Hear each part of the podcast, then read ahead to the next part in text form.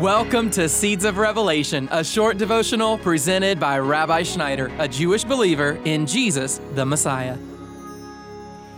I wonder what percentage of you right now know the answer to this question.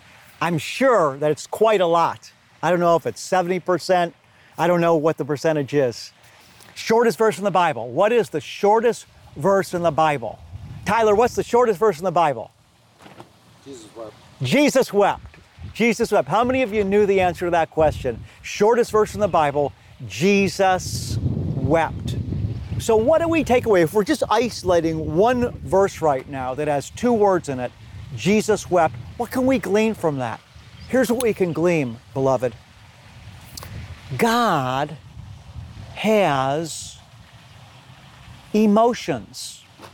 Some of us think that God is so high and lofty that He's not touched emotionally, but Jesus is touched by us, and we can literally move God.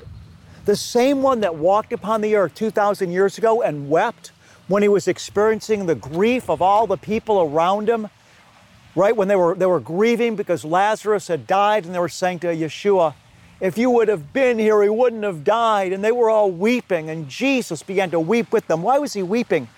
I believe he was weeping because he was experiencing the total lostness of humanity, the despair that they were in, the hopelessness of mankind without God.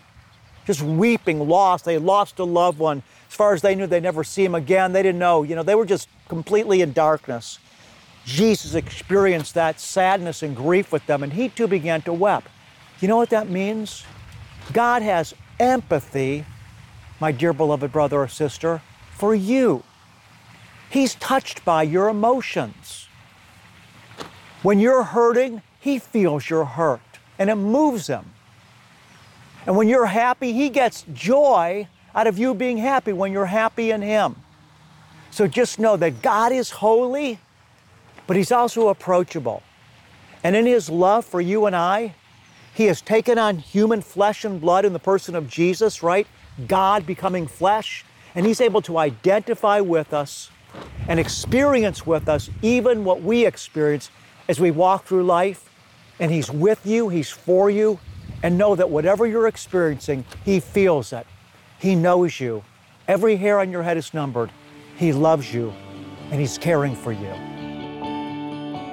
We hope you were blessed by today's Seeds of Revelation. If the Lord is leading you to support the ministry of Rabbi Schneider, you can donate at discoveringthejewishjesus.com. And while you're there, make sure to check out our many other free resources.